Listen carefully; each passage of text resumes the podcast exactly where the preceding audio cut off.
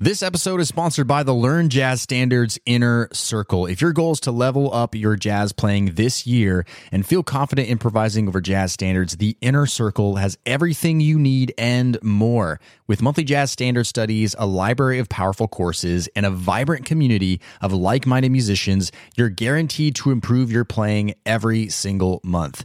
Podcast listeners can get 50% off their first month when you go to ljsinnercircle.com. That's ljsinnercircle.com or find the link in the show notes. Now, on to today's episode. Okay, so this is a jazz podcast. So obviously, we talk a lot about jazz education. How do you play jazz? How do you get better at jazz? And of course, what jazz should you listen to and really digest in order to become a better jazz musician? However, I do not only listen to jazz music, I actually enjoy listening to an array of different styles of music. And in some cases, I choose to listen to other styles of music over jazz. That being said, I often find that these other styles of music influence the way I play jazz as well. So today I'm going to go over some of the non jazz music that I listen to and how it's influenced me. Let's do this thing. Welcome to the LJS Podcast, where you get weekly jazz tips, interviews, stories, and advice for becoming a better jazz musician. And now, your host. He's a jazz musician, author, and entrepreneur, Brent Vaartstra. All right, what's up, everybody? Brent here from Learn Jazz Standards. Help musicians just like you learn how to play jazz, all while shortening the learning curve, no matter what instrument you play. Welcome to another episode of the podcast. By the way, this is your first time listening to the show. Welcome, welcome, welcome.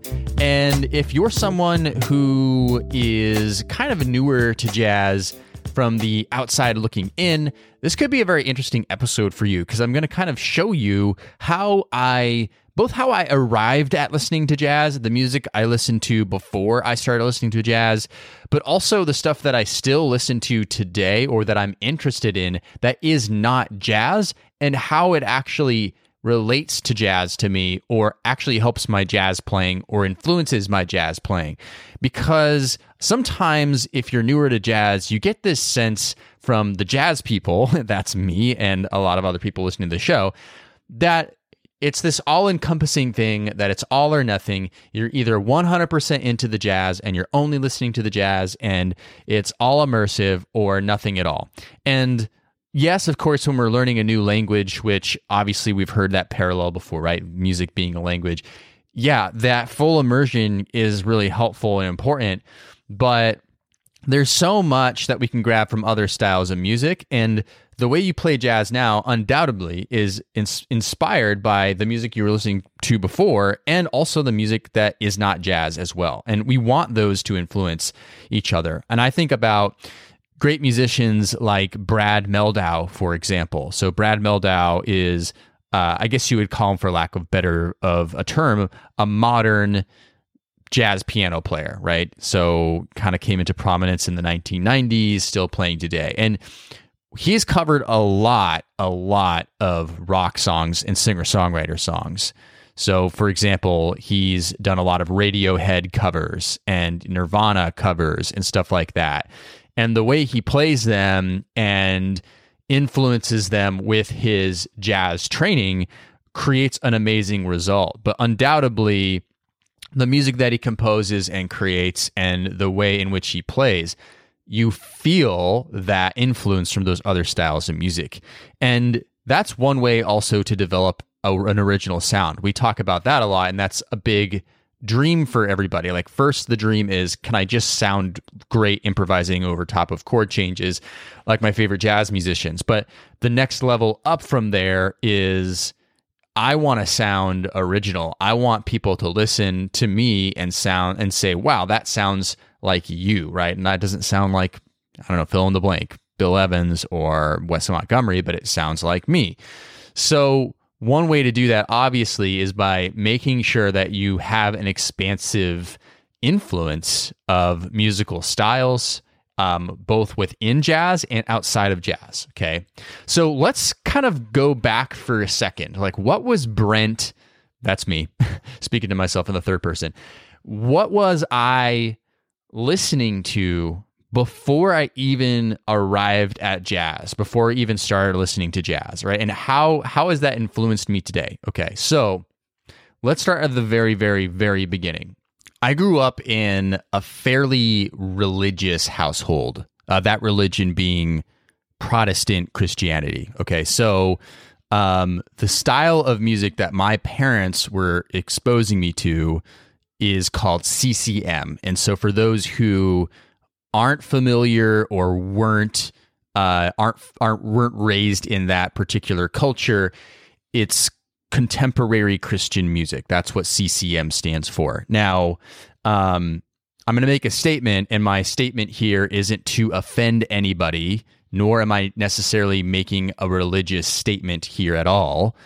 But I personally do not today enjoy listening to this style of music. Okay. I don't enjoy the style. Again, it's I'm not making a statement about religion, so no one get offended by this. I'm just simply saying I don't enjoy the style that is CCM music. And it is a style of music that uh, does have a very particular sound to it. Okay. It just, it just has a particular sound to it. Now, that's not to say that I don't think there are, there aren't valuable musical things within CCM music. There are certainly things within CCM music that have value. In fact, there's very few styles of music that I personally have listened to where I would say there is nothing of value there, right? It just it's not the way I usually operate. Like I usually can see that there is value in something. And usually when a, gr- a large group of people like a style of music or really anything there's a reason for it right? So anyways uh, i grew up listening to a lot of that music but my brother and i had walkmans right? So this is back when you know there's like little you know tapes cassette tapes and uh, also a radio attached to that and, and headphones right? So secretly my brother and I were listening to lots of other styles of music, right? So we were listening to lots of classic rock, ACDC, Guns N' Roses, um, uh, Boston, um, you know, uh, Pearl Jam, uh, Soundgarden, Nirvana, Foo Fighters, you know some of that that earlier the, the 90s and the and the 2000s rock we were even even listening to you know heavier stuff, Linkin Park, you know, some of those early 2000s uh, rock groups that were around. So we were listening to a lot of that stuff, right? So I was listening to um, all kinds of this, you know, rock music and especially some of the classic rock music that I was listening to. That's kind of what was starting to go like, oh, this virtuosic this element of music is really interesting to me, right? That's not something um, and again, I'm not making a statement about anything, but in CCM music, there's not a lot of that in there, right? Not that music needs to have virtuosity to be great. That's not also what I'm saying. But that particularly was of interest of interest to me, right? So hearing Slash play an amazing solo on Sweet Child of Mine or you know, any of that stuff, that to me was really cool, right? I like that stuff. And in fact, that was the kind of music that was really inspiring me to want to play uh, to get a guitar, right? You know, and to play music. So a lot of that music I was listening to. And I was learning a lot about rhythm too from some of the heavier metal stuff that was playing on the radio when I was a kid. So learning about, um, you know, stuff that didn't necessarily have a lot of harmonic complexity to it, but a lot of rhythmic complexity to it, right? So, kind of moving on from that, and this was especially when I was, you know, in middle school i'm i'm throwing out dates here. I'm not entirely sure but middle school but definitely going into high school right? I i did start listening to a lot more progressive and technical heavier music. So for example i loved metallica. Metallica was something a lot of my friends were getting me into all my musician buddies. So I was listening to, you know, Master of the Puppets, right? That kind of stuff. Again, very virtuosic music. I mean, just think about that song, Master of the Puppets, if you know that one. It's a very progressive song. So, in other words, when we talk about progressive rock, we're talking about music that, yes, might have a verse and a chorus, like a traditional style you know rock or pop song would have but there's a lot more moving parts and changing themes that are going on throughout the music right? So i started really getting into like metallica for example but the band that i really really became a super fan of and religiously studied their music was Dream Theater. So Dream Theater is a progressive uh, metal band, I would say. So rock or metal depends on honestly what era of of their music uh, for what you want to call it, rock or metal, right? So metal usually being it's like that's heavier, a lot more gritty, a lot more drop D, drop C tuning. Um, you know, focus on that kind of thing. Now, Dream Theater is a band that I still listen to today. In fact, when I'm going out on runs, because one of my exercises of choice is running, I love to run. Uh, I like to listen to Dream Theater. And the reason I like to listen to Dream Theater is because not only does it give my brain a lot to think about and it keeps me really, really connected and interested in the music rather than, you know, necessarily the running, but it has a lot of energy and drive to it because you know it's it's metal. It has a lot of uh, a lot of angst in there. Okay, so Dream Theater is a band that I to this day really love. I've seen them live twice, and if you've never listened to Dream Theater, you know feel free to check them out, even if you don't like the music because it perhaps it's too heavy for you or it's too whatever. Um, the reason why I like it, it's because of how progressive it is that really exposed me to storytelling in music, right? Of any other kind of music that I've ever listened to. Um, again, jazz being one of them, but Dream Theater and prog rock and metal, that's really what exposed me to storytelling in music and creating a narrative. Now, Dream Theater is just about as virtuosic as it gets. Like, put them up against you know any jazz musician as far as virtuosity goes except for that they're classically trained and obviously they're playing prog metal right? And so these guys are playing incredible solos but really their thing is playing these riffs right? They just write tons and tons and tons of riffs that are happening throughout the entire song and they're constantly changing and they'll come back to themes but there's so much going on. It's almost unbelievable how they're able to remember all of the songs that they have when they're going out on tour right? It's just it's kind of insane especially because their discography at this point is really large. Um, and on top of that they also memorize all of their solos. They're not improvised solos uh, I'm sure when they start start with them, they they sort of improvise them and then they compose and solidify them. But it's really an impressive feat. And the keyboard player and the guitar player will sometimes play, you know, uh, in sync solos together, right? So it's it's really impressive stuff. And uh, some of their songs, in fact, some of my favorite songs of theirs, are 21 minutes long, right? So actually, one of my favorite Dream Theater songs that I really like that would be a good one if, by the way, if you've never listened to Dream Theater before to check out, um, is called Octavarium. So it's O C T A V A R I U M, Octavarium. It's from their album called Octavarium. So it's the title track and it's 24 minutes long and it is just to me an exciting piece of music right? And i just i love that. I, I love that about their music. Like their music is not for the radio right? They i i don't think they've really they've i think maybe once they had one tune that made it on the radio. Otherwise they're not on the radio. They really have um, a very large cult following of of of folks that listen to them. So it's not it's not top 40 music by any by any means right? This is um you know this is these are true like really they have true fans that go out and see their shows and they they book out their shows they book up big big stadiums all that stuff. But you know this is art music. That's the what i would really call dream theater. It's art music. It is music that is um, attractive to a lot of musicians in the same way that jazz is attractive to a lot of musicians because of the musicality that is involved in their music, right? So, for example, to give you some more descriptions about when I was really listening to a lot of Dream Theater hardcore, again, this would be a lot in high school. Like I, I was in a, I even had a prog rock band. Prog, uh, I guess I would call us more prog rock than metal, but we were. I was in a prog rock band in in um, high school, and these guys were our gods. Like we just like completely tried to to imitate them. You know, uh, not that we could because of how good of musicians they are, but just by trying to imitate them, I I really felt like my my musicianship improved quite a bit just from the attempt of trying to play like them.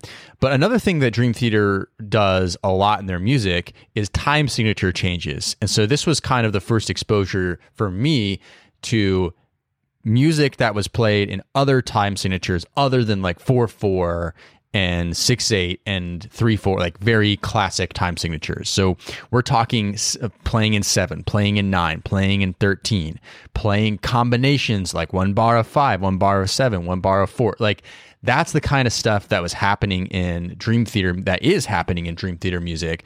And yes, of course, they have tunes that um, are just in 4 4 or 6 8, but a lot of their songs at least switch time signatures once.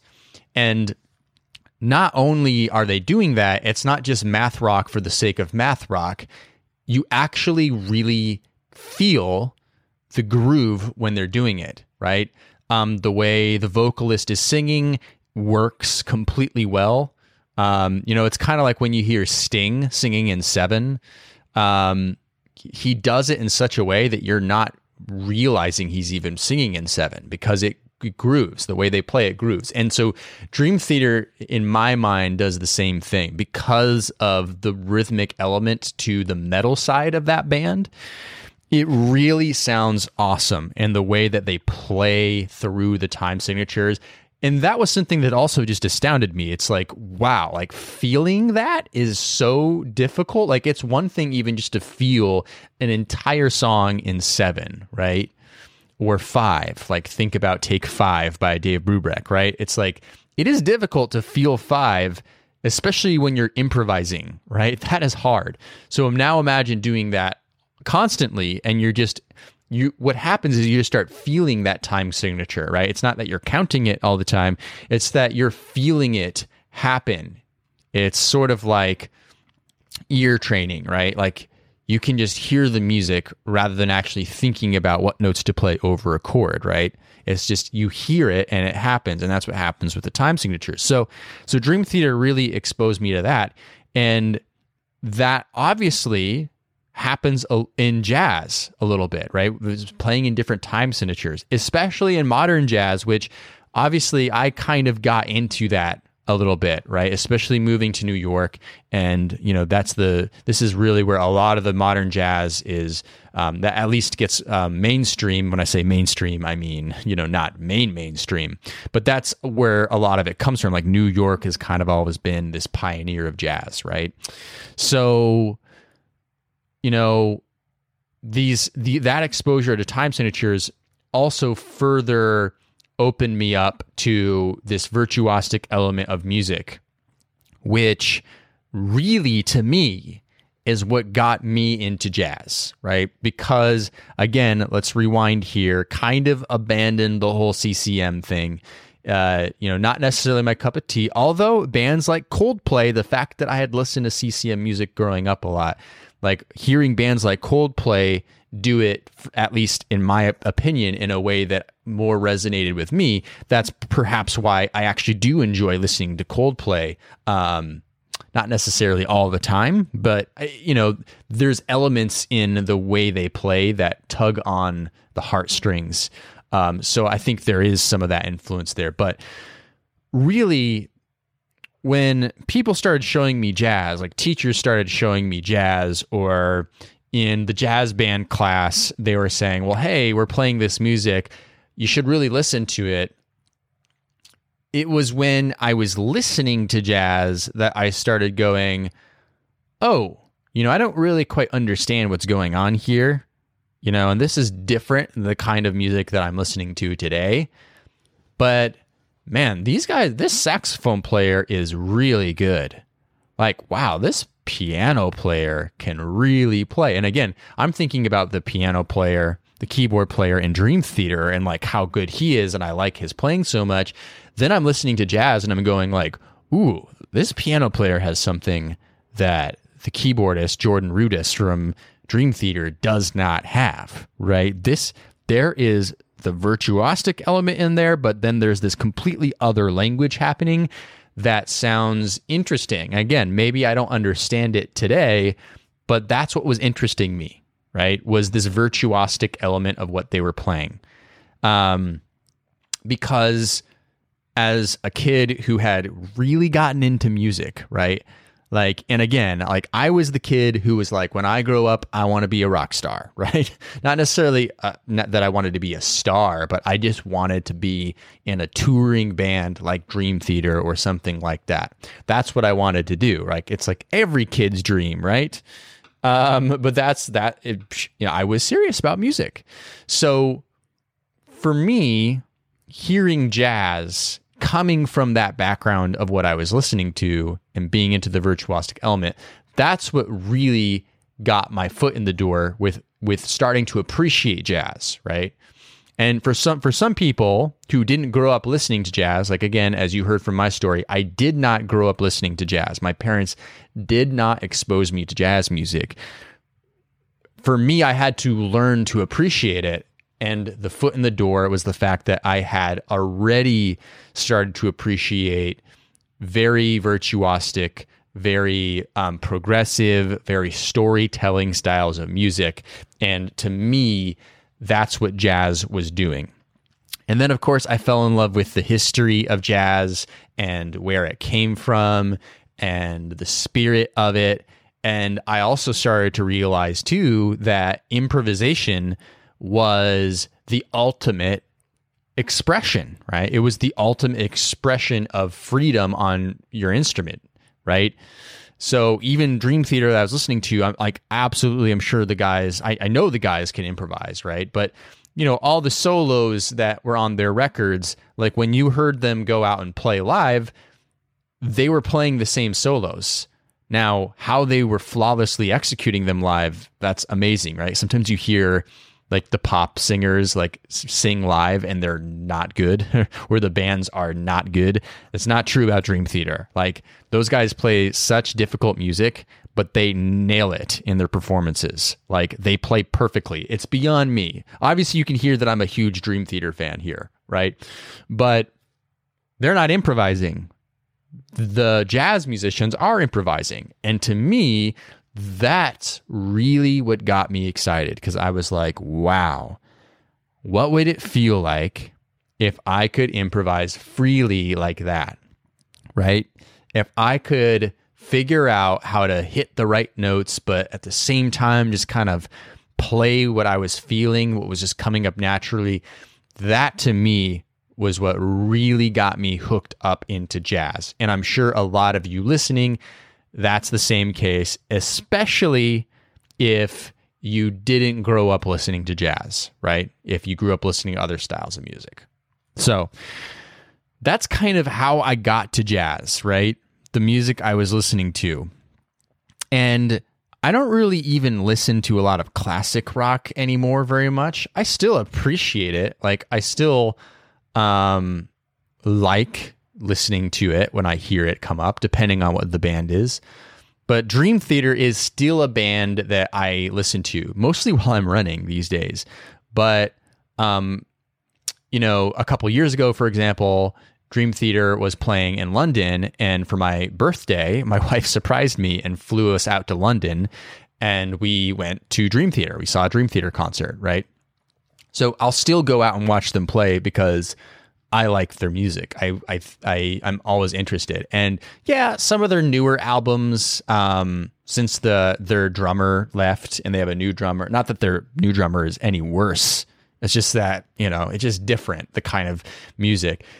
You know, I still like the new stuff they're coming out with, but really, you know, everything from the album Octavarium and before um, is kind of like that to me is the best. Anyways, that's just my Dream Theater nerddom coming out here. So, okay, moving on from there, now we're in the phase of my life where I'm into jazz. I'm hardcore into jazz, and I'm only listening to jazz, and that's pretty much it. right? This is the full immersion thing I'm talking about. This is the now I'm obsessed with jazz and I want to be a jazz like not I don't want to be a rock star anymore. I want to be a jazz musician, a professional jazz musician, right? And and a lot of you, if you listen to this podcast for a while, have heard that story and have heard um, the things that I did, the practicing, the year off I took between high school and college, the um, obviously I went and got a degree in jazz. I moved to New York. I did the whole thing. Like I went all in, right? That's what I did. So I obviously was listening to tons of jazz. But even while I was listening to jazz, right, I was listening to a very diverse set of jazz. I was listening to um, the classics. I was listening to Louis Armstrong. I was listening to Charlie Parker. I was listening to Miles Davis. I was listening to Billie Holiday. Everybody I was listening to because I understood I needed to listen to the tradition of the music to fully understand it. And on top of that, I liked the tradition of the music. I enjoyed the swing. I got into, again, it started by just being into the virtuosity of it. Then it became an appreciation for the style of music. You know, it became the appreciation of the style of music. So at this point, I'm also listening to modern jazz. I'm listening to the modern jazz that came up in the 90s, like Peter Bernstein. Again, everybody knows I love Peter Bernstein, who is still playing the tradition of the music but he's in the modern age playing it his own way. Or the more quote unquote modern jazz musicians like Kurt Rosenwinkel, right? So lots of time signatures, lots of non diatonic harmony, um, more influence on other styles of music like rock, stuff like that. So Kurt Rosenwinkel, Brad Mehldau, I've mentioned, and a slew of other musicians, uh, largely based out here in New York, right? So, and I'm going to all the clubs and listening to the music and the clubs here in New York. I'm doing all that stuff and I'm listening to all of it. I'm listening to fusion. I'm listening to free jazz, Ornette Coleman. Um, I'm even, uh, you know, going out there and listening to some Cecil Taylor just to see what I can figure out from that. Um, so I'm listening to all that stuff. So that's all happening. But then eventually, right, I'm like, hey, you know, there's more music out there. And I and a friend of mine got me really into a musician called Elliott Smith. So Elliott Smith is a singer-songwriter who was mostly based out of Portland, Oregon. Although he lived in Brooklyn for a time period, I think he may have lived in Los Angeles for a period of time. Um, but very much the 90s Pacific Northwest um, darker singer songwriter kind of a vibe. And he was kind of a dark character too. Um, dark meaning I think he suffered from depression and alcoholism and uh, drug use, all that stuff. And that really comes out in his music. But my friends started turning me on to Elliott Smith. And part of what got me excited about Elliott Smith is because I saw that Brad Mehldau, the piano player, was covering some Elliott Smith songs. So that kind of also made me go, oh, well, if Brad Mehldau listens to Elliott Smith, then I should listen to Elliott Smith too. But then I actually started listening to Elliott Smith, and you know, a, a singer songwriter. A lot of stuff is his acoustic guitar, him singing, and you know, drums in the background and bass. Very simple. But I'm like, wow, this is really good songwriting. And so I went into a huge Elliott Smith phase where um, you know, at this it was at this point in time where I had recently met my now wife and she lived in Queens and I lived in Harlem in Manhattan.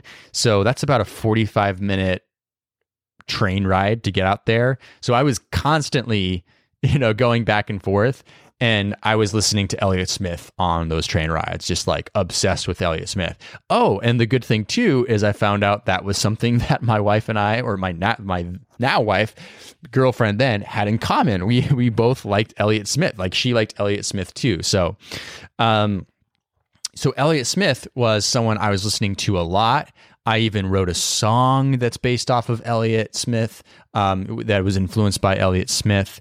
Um, and uh, I just got really, really into the way he played, right?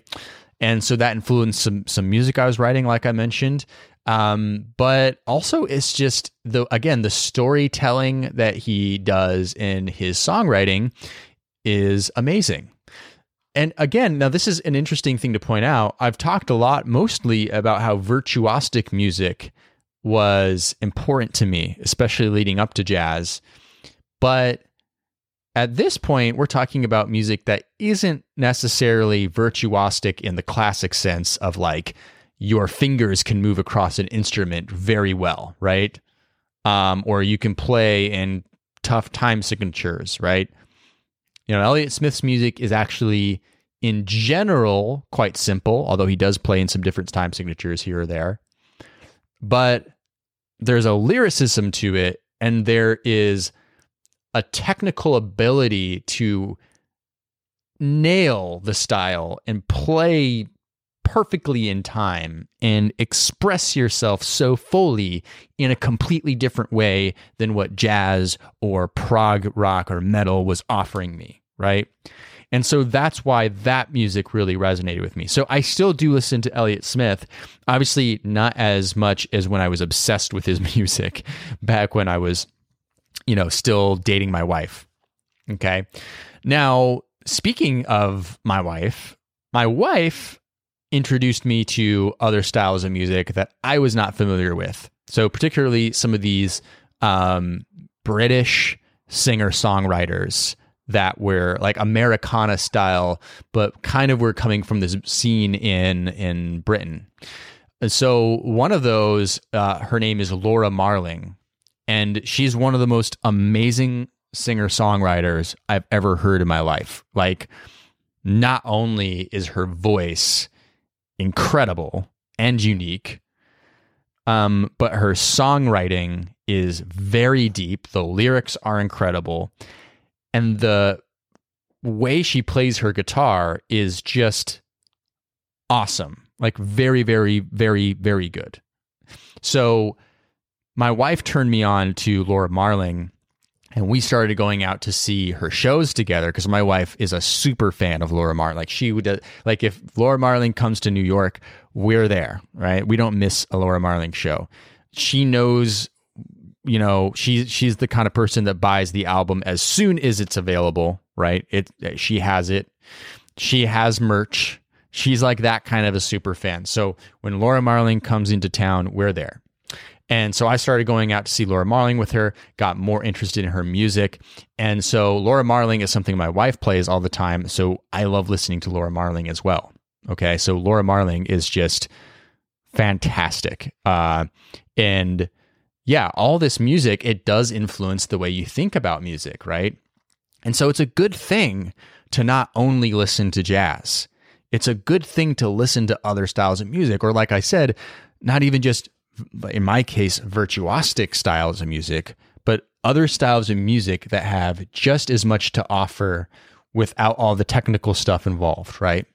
Um, so Laura Marling. Now, my wife also turned me on to another singer songwriter out of that same scene as Laura Marling, and his name's uh, Johnny Flynn. So Johnny Flynn is another just like incredible singer songwriter, great guitar player, but just you know someone who really speaks to your soul when with his songs. So also, you know, going to all the Johnny Flynn shows when he comes into town and so on and so forth. Um, he actually became an actor and, you know, acted in some, has been acting and stuff um, as well. But, you know, first and foremost, singer songwriter. So checking out music from that scene as well. Now, more recently, um, I think this started on a trip that uh, my wife and I we had gotten Sirius XM radio because we were going on lots of our of car trips, especially during the pandemic, like 2020, 2021. We did two cross country road trips. I'm not kidding, by the way, two cross country road trips and uh, two down country road trips, like from New York down to Georgia once and New York down to Florida once, and one upcountry road trip you know, up to Portland, Maine. So lots of road trips. So we had gotten Sirius XM so that we could have, you know, all the radio options that we wanted to have. So one station that we came across was the Dave Matthews station. He had his very own station, the Dave Matthews Band. Now, a lot of people are familiar with Dave Matthews Band. Um, now, it's interesting because I didn't know this because I didn't listen to a lot of Dave Matthews before. I, I was familiar with his music. I had listened to it before. I just I wasn't a big fan of his music. I was just kind of like, oh, that's nice, but it's not something that I'm going to listen to all the time. You know, I, I I noticed that there's like some people that make fun of his music, and I think they're not musicians because honestly, Dave Matthews' music is amazing. Like his band is so good. And it really resonates with the jazz musician as well, because obviously they have trumpet players in there, they have saxophone players in there. There are bluesy elements in his music fused with uh, it, like his live uh, his live shows are great or his live albums are great because there is improvisation going on in there a lot of improvisation happening uh, with the instrumentalists. This, in my opinion, the songwriting is amazing. I love. I, I think the songs are great. They're singable, so they kind of scratch that itch of like why pop music works, right? Because there's something memorable and singable about it. But at the same time, it's it's there's something deeper there than you know some of the top 40 stuff that exists um, out there. So I, actually we started listening to this channel when we were doing a road trip in Lake Tahoe. Um, and actually, was this before the pandemic? I can't remember now. We've been on a lot of, of, of trips, but we were in Lake Tahoe, California, and um, making a road trip over there uh, from I think we were we flew into San Francisco and started there, and then we ended up going to visit my folks in uh, Idaho. So there was a lot of driving, and we were just listening to Dave Matthews radio everywhere, and we started singing them a lot. And now my daughter loves listening to Dave Matthews. My daughter is four months old, and for some reason, when we ever we turn on now. you know, infants love music in general, like, but when we turn on Dave Matthews, she's um, always very transfixed. So Dave Matthews has become like a bit of a a, a music that um, we'll, we'll just listen to around the house. We'll just have it on in the house, and uh, yeah, I, I actually think Dave Matthews is a great one for a jazz musician to listen to because it has the singer songwriter in there. It has the rock elements in there. It even has some funky stuff in there. Um, it has improvisation. It has great solos. Um, so there's a lot I think Dave Matthews Band offers, um, and it offers a very broad appeal to people. Um, so yeah, I've been listening to some Dave Matthews as well um, lately. Now this last uh, kind of group, this isn't just one musician or artist um, here that I'm going to talk about. But I think there's a lesson in here that's really interesting that I that has even surprised me. Um, so a few years ago, um, my wife was working for a company called uh, Equinox Media. So if anyone's familiar with the um, Equinox brand of they're like luxury gyms, you find them a lot in bigger cities here in the United States. Um, they own another company called Soul Cycle, which is basically like you know a cycling class a stationary bike cycling class and you know it's it's fun and all that stuff. So one thing that was interesting is they came out with this soul cycle at home bike. So think like peloton right? It's kind of like a peloton but for the brand soul cycle. So when they came out with this bike they gave all of their employees free um, soul cycle at home bikes which was i mean amazing because these are like worth you know thousands of dollars but all the employees got them for free, which was okay, we'll take that. Um, now, it, it, didn't fit very well in our New York apartment. Um, luckily, we live in a bigger place now, but um, it was a great thing to have. And so, one the thing about the classes really is is you know you get the bike but you also get there's a little i uh, not an ipad but there's a screen on it and you take these classes and it's really based off of music. So obviously they're focusing a lot on you know electronic dance music because people like you know exercising to that but they're also doing you know music they'll do themed rides like music from the 90s music from the 80s early 2000s rock music, right? And again, like that's the 90s and the 2000s. That was, again, that was kind of the music I was listening to a lot when I was uh, a kid on my Walkman. So, one thing that's surprised me is they'll they'll have these like guilty pleasure rides, which meaning like music that you know what a guilty pleasure is, right? It's like music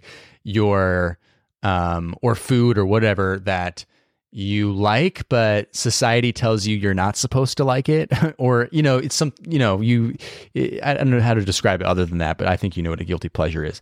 So one thing on these rides is these guilty pleasure rides is they'll be like NSYNC right? Or the backstreet boys or um nickelback. Music that i would i would have made fun of before in my life or just kind of dismissed or whatever. But I, as I'm exercising to this music, I'm actually kind of like, oh, this is actually resonating with me in a way that I it's it's hitting this nostalgic element for me of when I was growing up hearing this music for the first time, right? Um, or Eminem, right? And it's like, whoa, oh, this well, actually Eminem is really I think Eminem is actually really good. But um so actually just kind of on the side, just from being exposed to this particular workout that I've been doing, I've I've actually been listening to some of these this music again. Or like there's that Huba Hoobastank song, "The Reason Is You." It's such a lame song, but then for some reason, when you're riding an exercise bike to it, you're like, yeah, this song is the best song in the world. So it kind of just made me realize that you know music um, can have an impact on us on a on a bunch of different ways, right? And some of the music that, especially that you grew up with, it's always going to have an influence on whatever style of music that you're playing now or listening to now and the way you express that. And I think the best thing to do is to embrace all of it and to allow those influences to shine through, or to even ask yourself in your jazz playing, like, you know, in my improvisations, how do I really want to sound like? And so a lot of us will be like, well, I want to sound like John Coltrane, or I want to sound like Freddie Hubbard. I want to sound like Clifford Brown, right? So we're saying those things because those are our favorite jazz musicians, but at the same time, it's like, yeah, but how does that um, Elliott Smith song that you really like, how does that play into the way I'm going to improvise?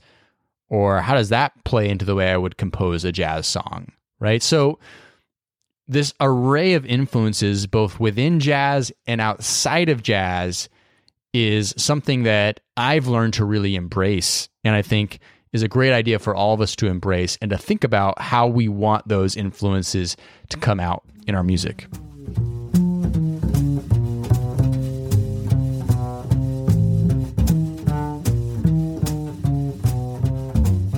All right, that's all for today's show. Thanks for listening. Thanks for tuning in. Hope you enjoyed it. Hope that you found something helpful in today's episode. Uh, as always, if you're looking for help and guidance for how to improve your jazz playing, we are totally here for you to help. So go to ljsinnercircle.com and check out our Inner Circle membership. We learn a new jazz standard every single month. We give you everything you need to help get that done. And if you need any other help to fill in the blanks, we have courses for pretty much everything you need for jazz. Okay, so check it out, ljsinnercircle.com. All right, we'll see you in this upcoming Friday's quick win episode of the podcast. Until next time, cheers and hope to see you back soon. Thanks for listening to the LJS podcast, brought to you by LearnJazzStandards.com. Subscribe to the series on iTunes. And don't forget to join our jazz community at learnjazzstandards.com forward slash newsletter.